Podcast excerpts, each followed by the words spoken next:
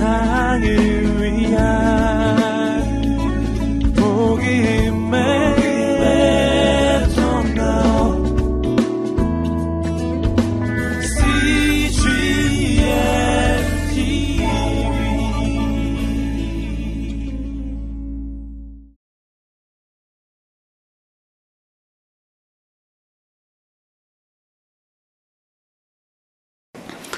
죽음에 이르는 병이라는 유명한 책을 쓴 쉐렌 키에르케고르라는 크리스찬 철학가가 있죠. 그분은 죽음에 이르는 병을 절망으로 정의했습니다. 그는 죄를 절망으로 설명을 했습니다. 두 가지의 복합적인 절망이 인간 안에 있다. 하나는 우리 인간이 하나님 만드신 우리 있는 그대로의 나의 일을 포기하고 자기 자신이 아니기를 원하는 절망에 빠질 때 우리는 죄 가운데 거하게 된다. 또 한 가지는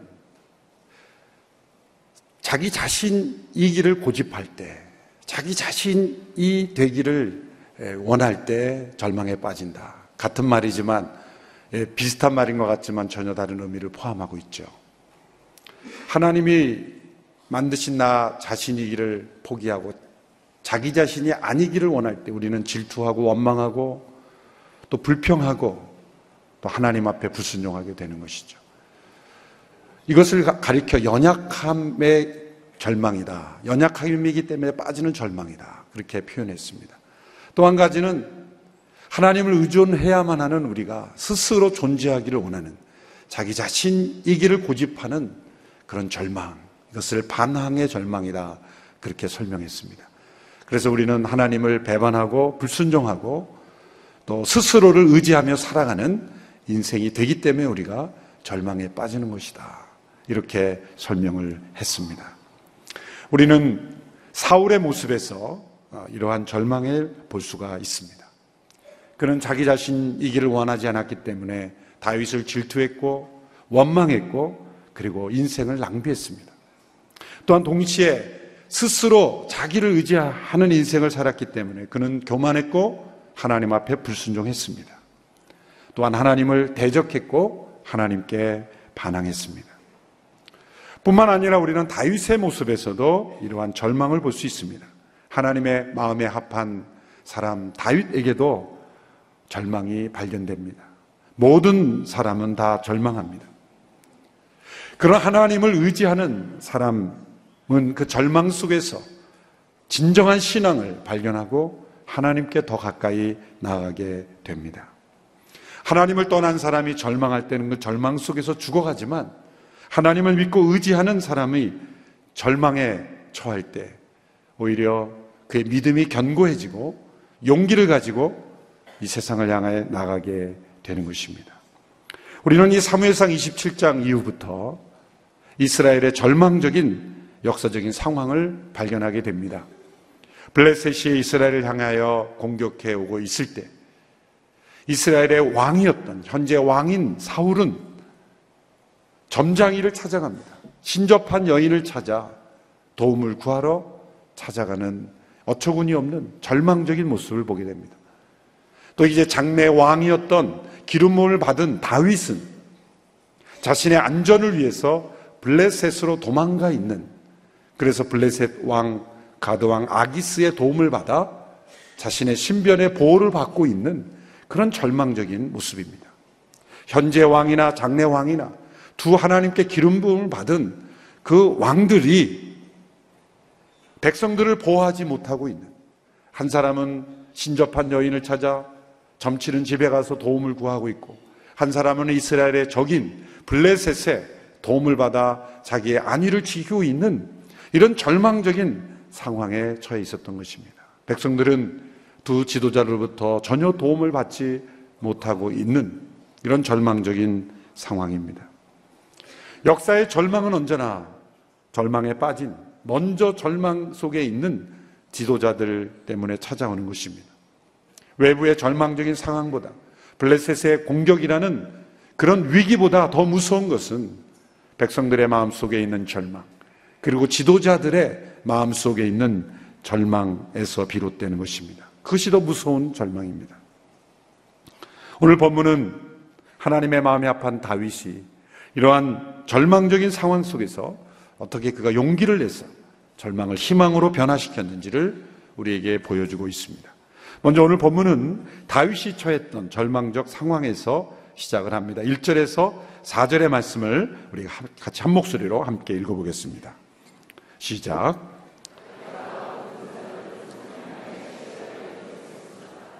그러나 그때는 이미 아말렉 사람들이 남부와 시글락을 습격한 뒤였습니다.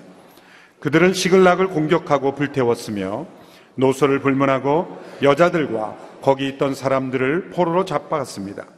아무도 죽이지는 않았지만 모두 데리고 가 버린 것이었습니다.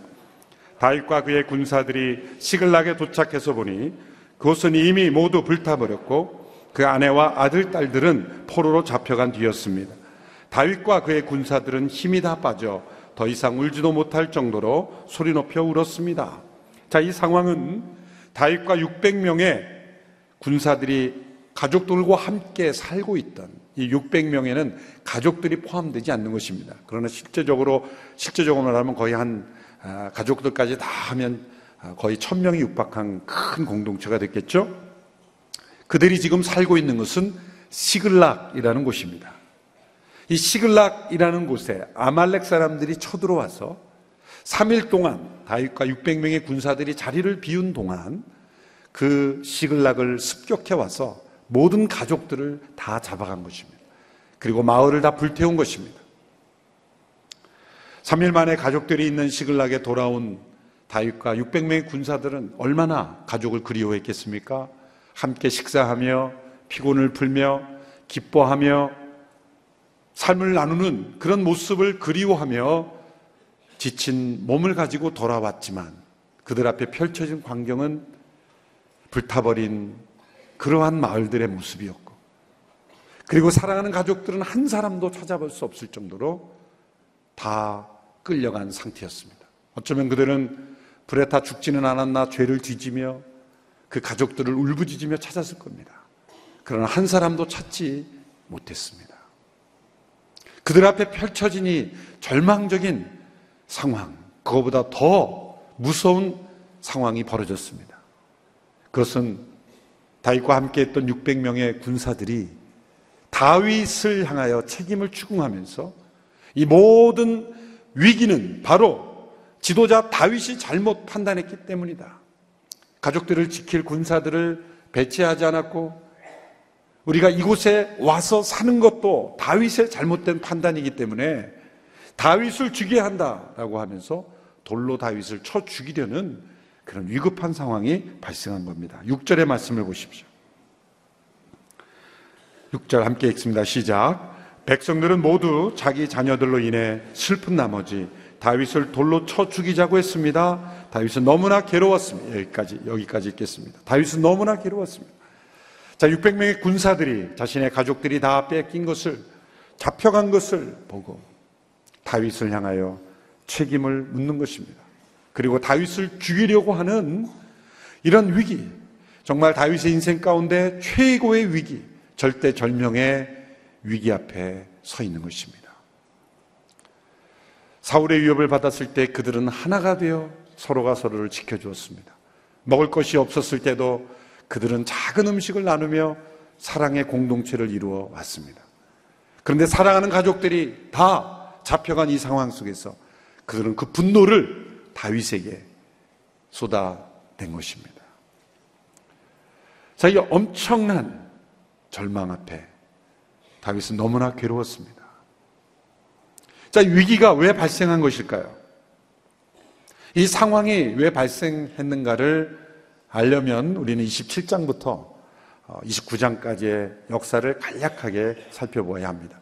그것은 이 다윗의 공동체가 시글락이라는 곳에 살게 된 이유와 관련이 있습니다.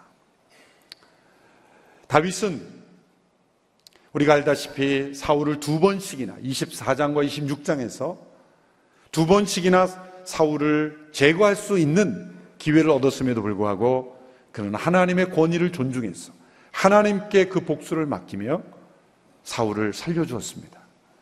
놀라운 영적인 성숙이죠. 나발에게 복수할 수 있는 그러한 기회를 그의 분노를 가라앉히고 그리고 하나님의 뜻을 다시 구별하는 자로 변화되었습니다. 우리가 생각하기에 참 영적인 수준을 높이 보여주는 정말 성숙한 그런 다윗의 모습을 우리는 보았습니다. 그러나 그러한 다윗에게도 늘 불안이 있었습니다. 염려가 있었습니다. 언제 사울의 공격을 받아 자신이 죽게 될지 모르겠다고 하는 그런 의심과 불안이 있었습니다. 틀림없이 하나님의 손이 자신을 지켜주고 있다는 것을 믿었음에도 불구하고 어느 한순간에는 그 믿음이 사그러지는 그런 연약함이 찾아왔다는 거예요.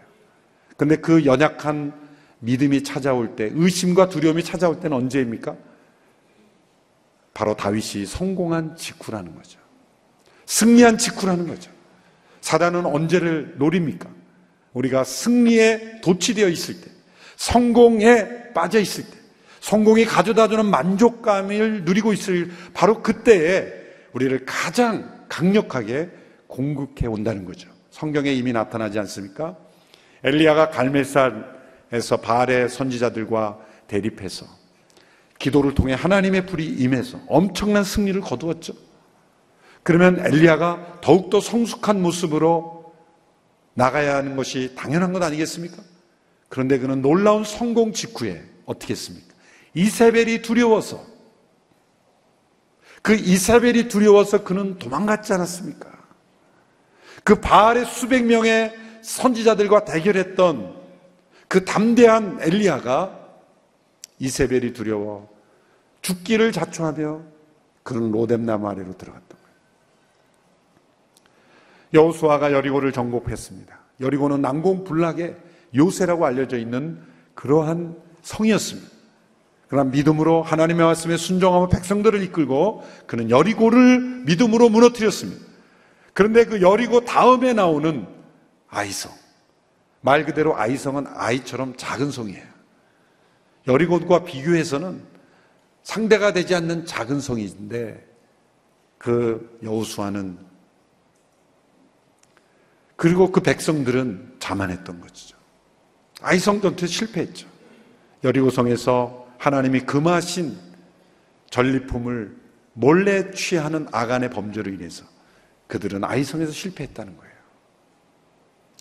다윗도 이러한 영적인 승리 이후에 그의 마음속에는 의심과 두려움이 찾아오기 시작했습니다. 늘 그의 마음속에 있었던 의심과 두려움은 사울이 자기를 언제 죽일지 모르고 내가 가장 안전한 곳은 어디인가 라는 그러한 생각이었던 거죠. 27장 1절에서 다윗이 어떻게 생각했는지를 함께 읽어보겠습니다.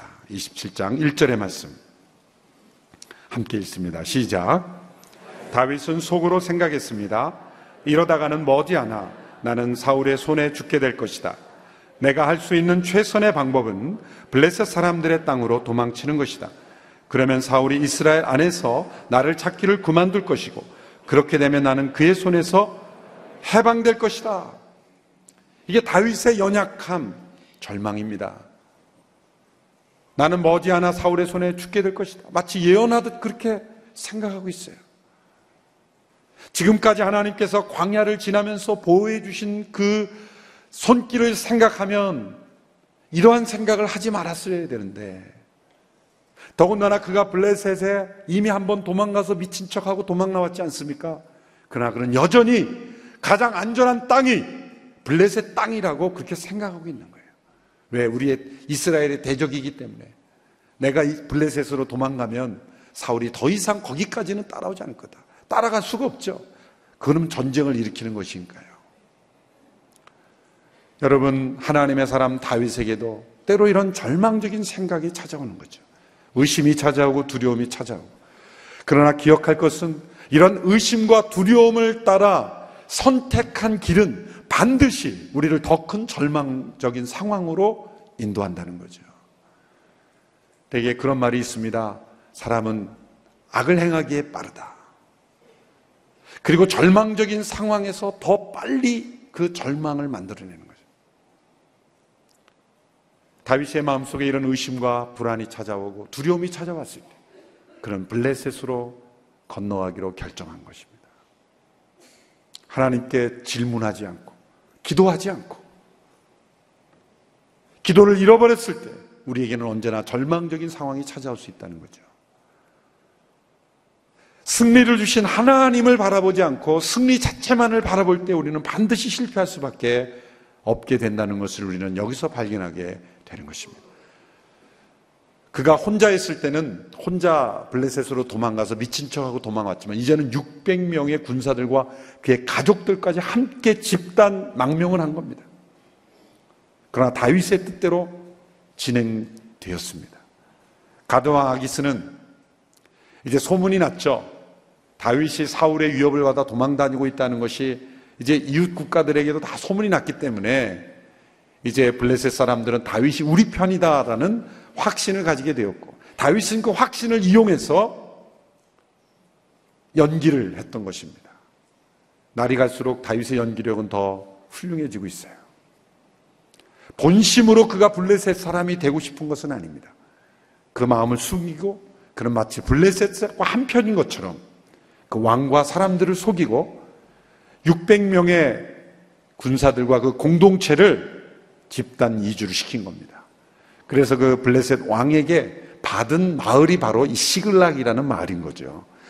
현재로는 블레셋 영토지만 원래 여호수아가 가나안을 정복할 때는 시몬 지파에게 할당했던 지파인데 정복하지 못함으로 블레셋의 영토가 되어 있던 겁니다.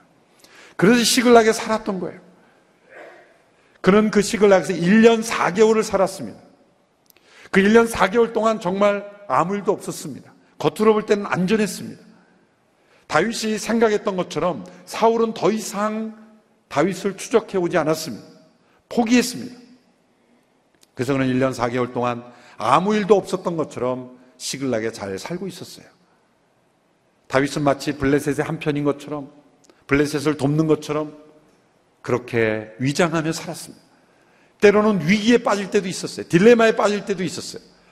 블레셋이 이제 이스라엘을 향하여 쳐들어갈 때 가드왕 아기스가 다윗에게 같이 가자 그럽니다. 당신과 당신의 군사들도 이제는 우리 편인이 이스라엘 향해서 싸우러 가자.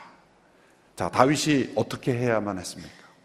만일 다윗이 같이 싸우러 가지 않겠다고 거절하면 어떻게 됩니까? 그동안에 연기했던 것이 다 거짓이라는 게 들통나는 거죠. 만일 이스라엘의 대적이 되어서 블레셋의 한 일원으로 싸우러 가면 어떻게 되는 거야? 이제는 다윗은 이스라엘 왕이 될 자격이 없어져 버리는 거죠. 완전 딜레마에 빠진 겁니다. 여러분, 하나님의 뜻 바깥에 살아가는 인생은 모든 것이 다 딜레마입니다. 딜레마. 어느 쪽도 선택하기 어려운 그런 딜레마에 빠지게 되는 거죠. 그런데 하나님의 간섭하셔서 다윗을 건져주십니다. 가드왕은 지금 100% 다윗을 믿고 있어요. 이 다윗은 이제 확실히 블레셋 사람이다, 내 편이다, 그렇게 믿고 전쟁에 같이 나가자 그럽니다. 다윗은 어쩔 수 없이 짐을 챙겨서 600명의 군사를 끌고 간 겁니다. 그래서 시글락을 떠난 거예요.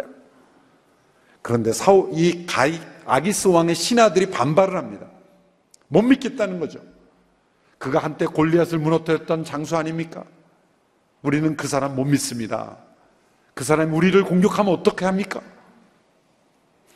이 블레셋 신하들의 마음에 불안한 마음이 일어나서 다윗이 결국 전쟁에 나가지 못하게 된 거예요. 할렐루야. 하나님의 은혜죠. 하나님의 은혜예요. 다윗은 돌아오면서 아마 콧노래를 부르며 돌아왔을 거예요. 전쟁할 수도 없고 안 할 수도 없는 상황에서 일단은 몸을 움직였어요. 그 상황 속에서 하나님이 건져주신 거예요. 하나님의 특별한 보호로 다윗을 건져주신 거예요. 그래서 3일 동안 그 집을 비우고 나갔다 돌아오는 그 사이에 아말렉이 쳐들어와서 쑥대밭을 만들어 놓은 거예요. 그러니까 그 다윗과 함께한 600명의 군사들이 다윗에게 책임을 묻은 거죠. 우리가 시글락에 와게 산 것도 당신이 선택한 것이고, 그리고 1년 4개월 동안 여기서 살면서, 그리고 그 전쟁에 나갈 때 다 배치해 놓지 않고 그냥 나가, 모든 것을 다 다윗의 책임으로 돌리고 다윗을 죽이려고 달려든 것입니다. 자, 이런 절망적인 상황 속에서 다윗이 어떻게 반응했습니까? 여러분, 절망적인 상황은 사람을 두 부류의 사람으로 구분합니다.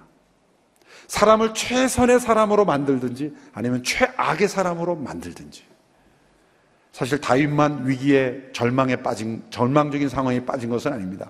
지금 가드와 아기스가 엄청난 그런 군사력을 가지고 사울 왕에게 쳐들어오고 있는 건 아닙니까? 사울 왕도 지금 위기입니다. 근데 28장에 보면 사울 왕은 그 위기 앞에서, 그 절망적인 상황 앞에서 어떻게 반응했습니까?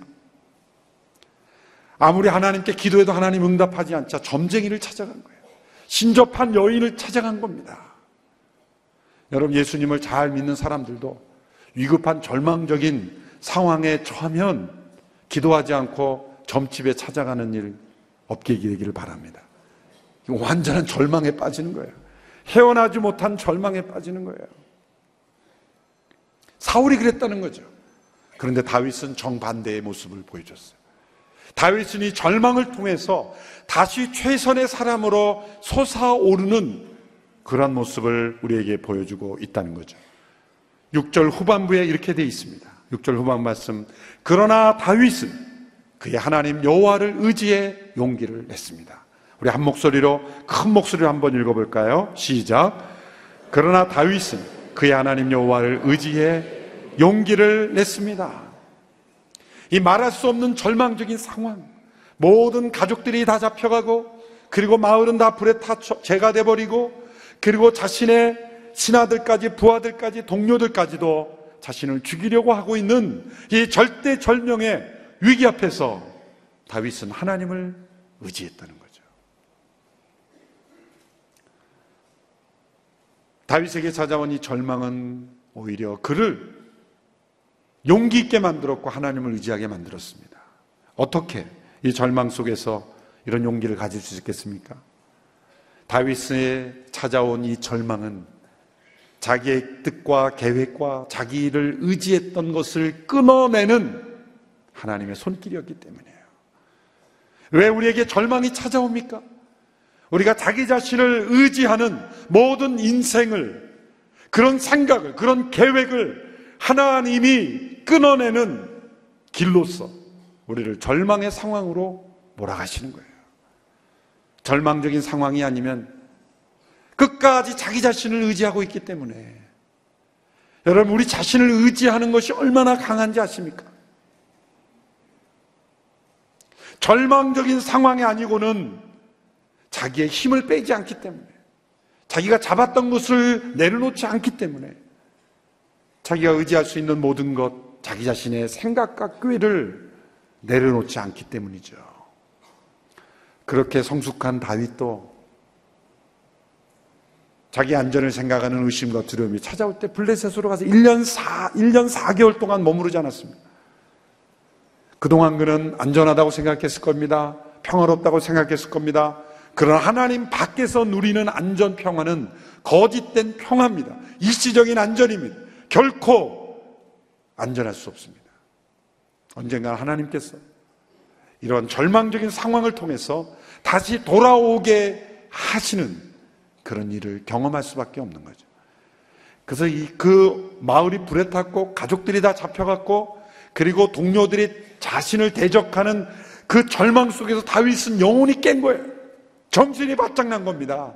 하나님을 찾지 않았던 지난 1년 4개월간의 자신의 삶의 그 불신앙을 끊어내는 그런 일을 하게 된 거예요. 그래서 다윗에게 있어 이 절망은 축복의 통로가 된 겁니다. 하나님을 의지하지 않았던, 자신의 생각과 계획을 의지했던 다윗이 그 마지막 한 가지 생각도 이제는 완전히 제거해버리는 그러한 기회가 된 것이죠. 그가 왕이 되기 이전에 마지막 찾아온 시련이었습니다. 어쩌면 다윗은 이렇게 합리화할 수 있었을 거예요. 예전에는 나 혼자 했지만 이제는 600명의 사람들과 가족들이 1000여 명의 이 사람들을 살려야 되지 않습니까? 나 때문에 이 모든 사람들이 다 죽게 되게 할 수는 없지 않습니까? 그래서 나는 블레셋으로 갈 수밖에 없었습니다. 나름대로 그렇게 합리화할 수 있을 거예요. 초대교회 교부였던 터툴리안이라는 분에게 어떤 성도가 찾아와서 이렇게 상담을 했다고 합니다. 교부님, 저도 하나님의 뜻이 무엇인지를 알고 그리고 예수 그리스도를 믿는 사람이지만 어떻게 해야 될지 모르겠습니다. 제가 생각하기에 제 직업은 옳지 않습니다. 그러나 저도 살아야 하지 않겠습니까? 그때 더툴리안이 뭐라고 대답했는지 아십니까? 꼭 살아야 하겠습니까? 꼭 살아야 하겠습니까? 충격적인 말이죠. 하나님의 뜻 밖에서 추구하는 우리의 안전과 우리의 평화는 결코 안전할 수 없습니다.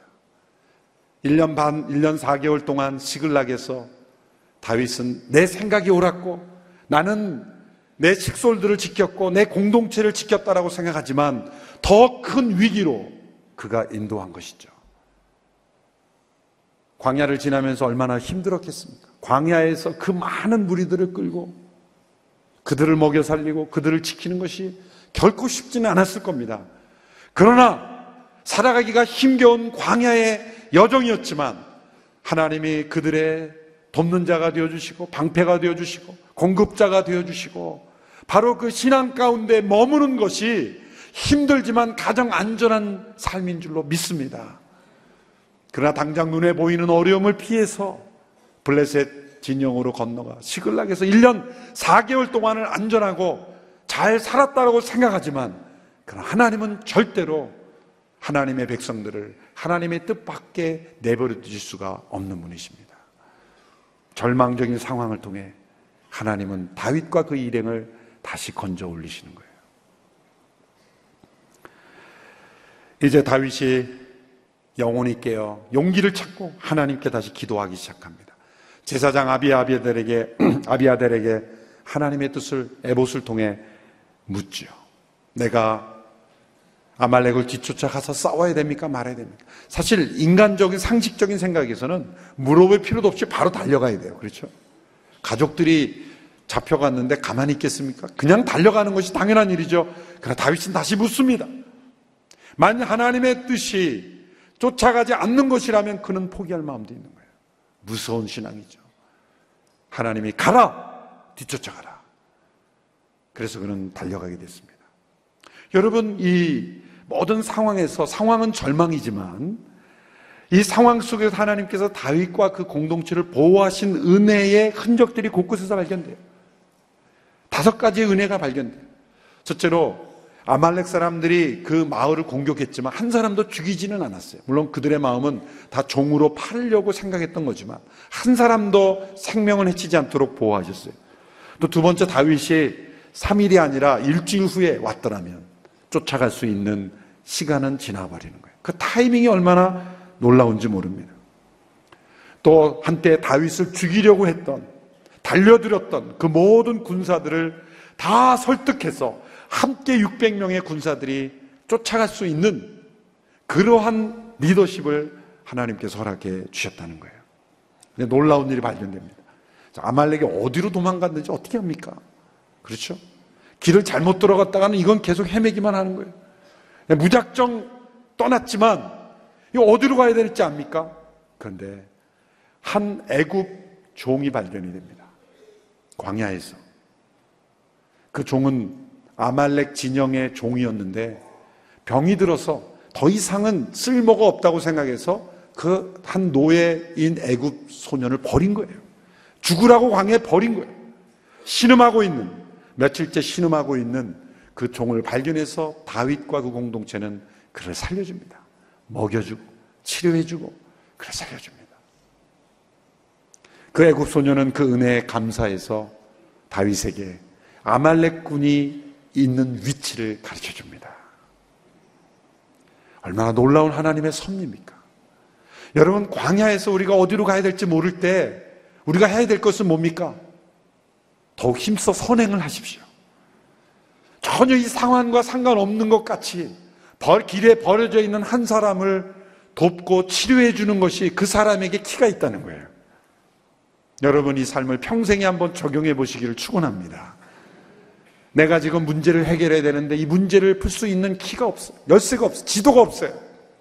그럴 때 내 주변에 있는 이 버림받은 한 노예 소년과 같은 사람을 보살펴줘 보십시오. 하나님은 그 사람에게 열쇠를 맡겨두셨어요. 그 사람에게 보물지도를 맡겨두셨어요. 그 사람에게 나아갈 길을 가르쳐 주셨습니다. 그 노예소년이 감사함으로 이 아말렉에 있는 위치를 가르쳐줘서 그곳을 습격하게 되죠. 술 마시고 잔치하며 너부러져 있는 그 아말렉 군인들을 습격해서 그들은 모든 가족들을 한 사람도 빠지지 않고 다 되찾아오게 됩니다. 거기에다 플러스 그동안 아말렉이 전쟁에서 얻은 모든 전리품들을 다 가져오게 됩니다. 더 부자가 된 거예요. 이 놀라운 역전을 하나님께서 일으켜 주셨지 않습니까? 그 출발이 뭡니까? 다윗이 하나님을 의지하고 하나님의 뜻을 다시 구하게 되었고, 그리고 전쟁을 하러 가는 중에도 육병의 군사들이 너무 피곤하잖아요. 3일 동안을 걸어왔는데 또다시 전쟁을 하러 가니 200명이 낙오를 한 거예요. 부솔 시내에서 낙오를 했어요. 그러나 그들을 정죄하지 않고 200명을 쉬도록 만들어주고 전쟁할 수 있는 400명만 데리고 간 거예요. 이 과정에서 본 다윗의 인격에서 예수님의 인격이 나타나요. 자신을 죽이려고 달려드는 그 군사들 앞에서 그는 온유와 인내로 그들을 품었습니다. 뿐만 아니라 낙오하는 200명들을 그들을 정죄하지 않고 그들을 잘 쉴 수 있게 관대하게 베풀어 주셨어요. 버림받은 한 애굽 소년을 돌보았습니다. 클라이막스는 어디입니까? 전쟁에서 승리해서 전리품을 가지고 돌아왔을 때 그 전리품을 싸우지 않은 200명의 군사들에게도 동등하게 나눠줬다는 거예요. 고함치고 난리치는 사람이 일부 있었죠. 저 사람은 싸우지도 않았는데 가족만 만나면 되지 왜 이걸 줍니까? 항상 공동체에 보면 그런 사람들이 있어요. 그러나 다윗은 아니다. 저들도 우리와 동일하게 나누어야 한다. 그것이 이스라엘의 규례가 되어서 그 중요한 원칙이 되었다는 것을 성경은 기록하고 있습니다. 얼마나 아름다운 그리스도의 인격입니까? 이 부솔 시내, 부솔이라는 단어의 뜻은 기쁜 소식이라는 뜻이랍니다. 복음, 가스펠이에요. 다윗이 부솔 시내에서 그 전리품을 동등하게 나누고 그 600명의 군사들과 함께 승리의 노래를 부르며 다시 하나님을 예비하는 공동체로 변화되었다는 거예요. 무엇이 다윗을 이렇게 다시 신앙의 사람으로 만들었습니까? 절망입니다. 절망적인 상황이 다윗을 믿음의 사람으로, 다시 이 공동체를 사랑의 공동체로, 모든 사람을 동등하게 사랑하는 그런 아름다운 천국의 공동체로 만들어 주었다는 거예요. 때로 우리에게 찾아오는 절망적 상황은 우리를 무너뜨리려는 하나님의 징벌이 아니라 우리를 다시 바로잡으시려는, 우리를 교정하시려는 하나님 품으로, 다시 기도하는 백성으로 우리를 변화시키려는 하나님의 긴급한 조치라는 것을 우리가 믿음으로 받아들일 수 있게 되기를 바랍니다. 절망적 상황 속에 사울처럼 신접한 여인을 찾아 완전히 죽음에 이르는 자가 되지 아니하고, 그 절망적인 상황 속에 다시 하나님을 바라봄으로 용기를 얻어서 믿음의 가족으로, 믿음의 공동체로 다시 일어나는 우리 모두가 되기를 축원합니다.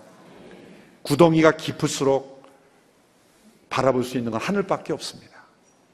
구덩이가 깊고 좁을수록 보이는 것은 하늘밖에 없죠. 때로 우리가 하나님을 바라보지 않을 때 하나님은 깊고 어두운 구덩이로 우리를 던지십니다. 그것은 우리를 버리신 것이 아니라 하늘을 바라보게 하시려고, 하나님만 뚜렷이 바라보게 하시려고 우리를 절망의 상황으로 던지시는 줄로 믿습니다.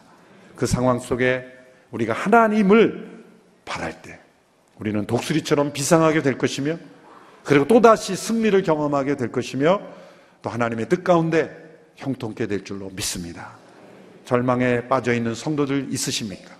그 절망이 하나님의 축복의 통로라는 것을 믿음으로 확신할 수 있게 되기를 바랍니다.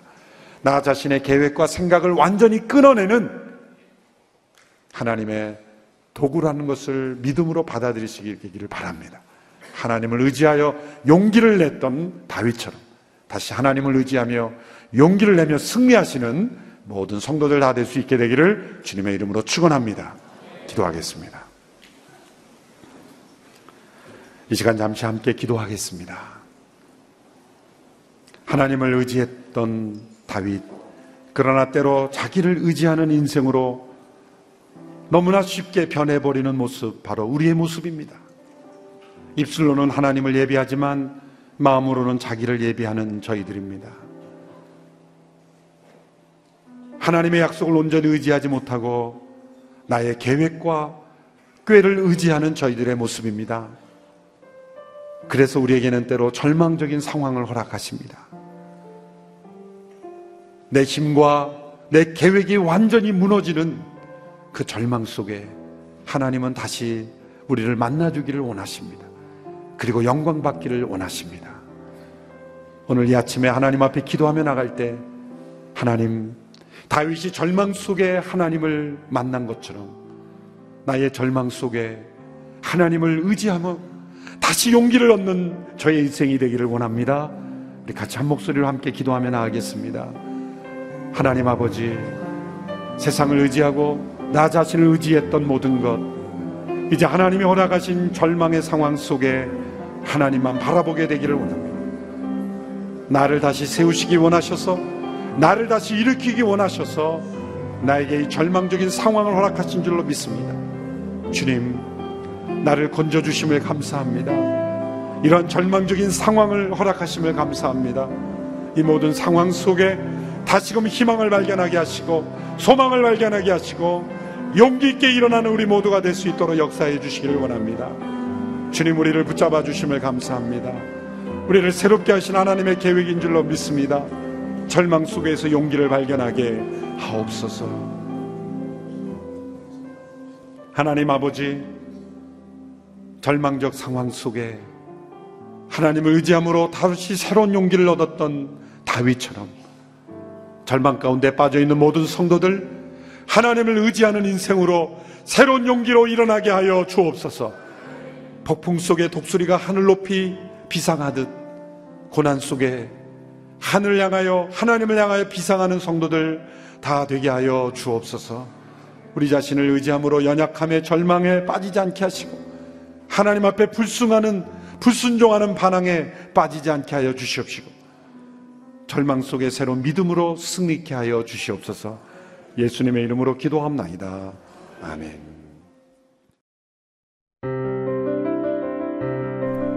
안녕하세요. 저는 사우디아라비아에 살고 있는 김정미입니다.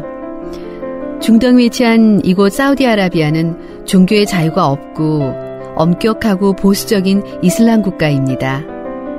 한국에서 자유롭게 예배드리던 저희 가정이 15년 전 이곳에 정착할 때는 영적인 분위기로 인해 많이 눌리고 힘이 들었습니다. 심장병과 갱년기로 외출을 자유롭게 하지 못했던 저는 우울증까지 걸리기도 했답니다. 그러던 어느 날 위성방송을 통해 CGNTV를 시청하게 됐고 영적으로 갈급했던 저의 영혼의 유일한 친구가 되어줬습니다. 얼마 전 CGNTV로 주일 예배를 드리던 저희 남편은 살아계신 주 찬양을 드리며 아픈 목이 치유되는 기적을 경험하기도 했습니다. 외롭고 고단한 일상 속에서 한 줄기 빛과 같았던 CGNTV. 자유롭게 예배드릴 수 없는 이슬람 국가 사우디아라비아에서 저희 가정이 굳건히 설 수 있는 것은 CGNTV 덕분입니다. CGNTV는 저의 영혼의 친구입니다.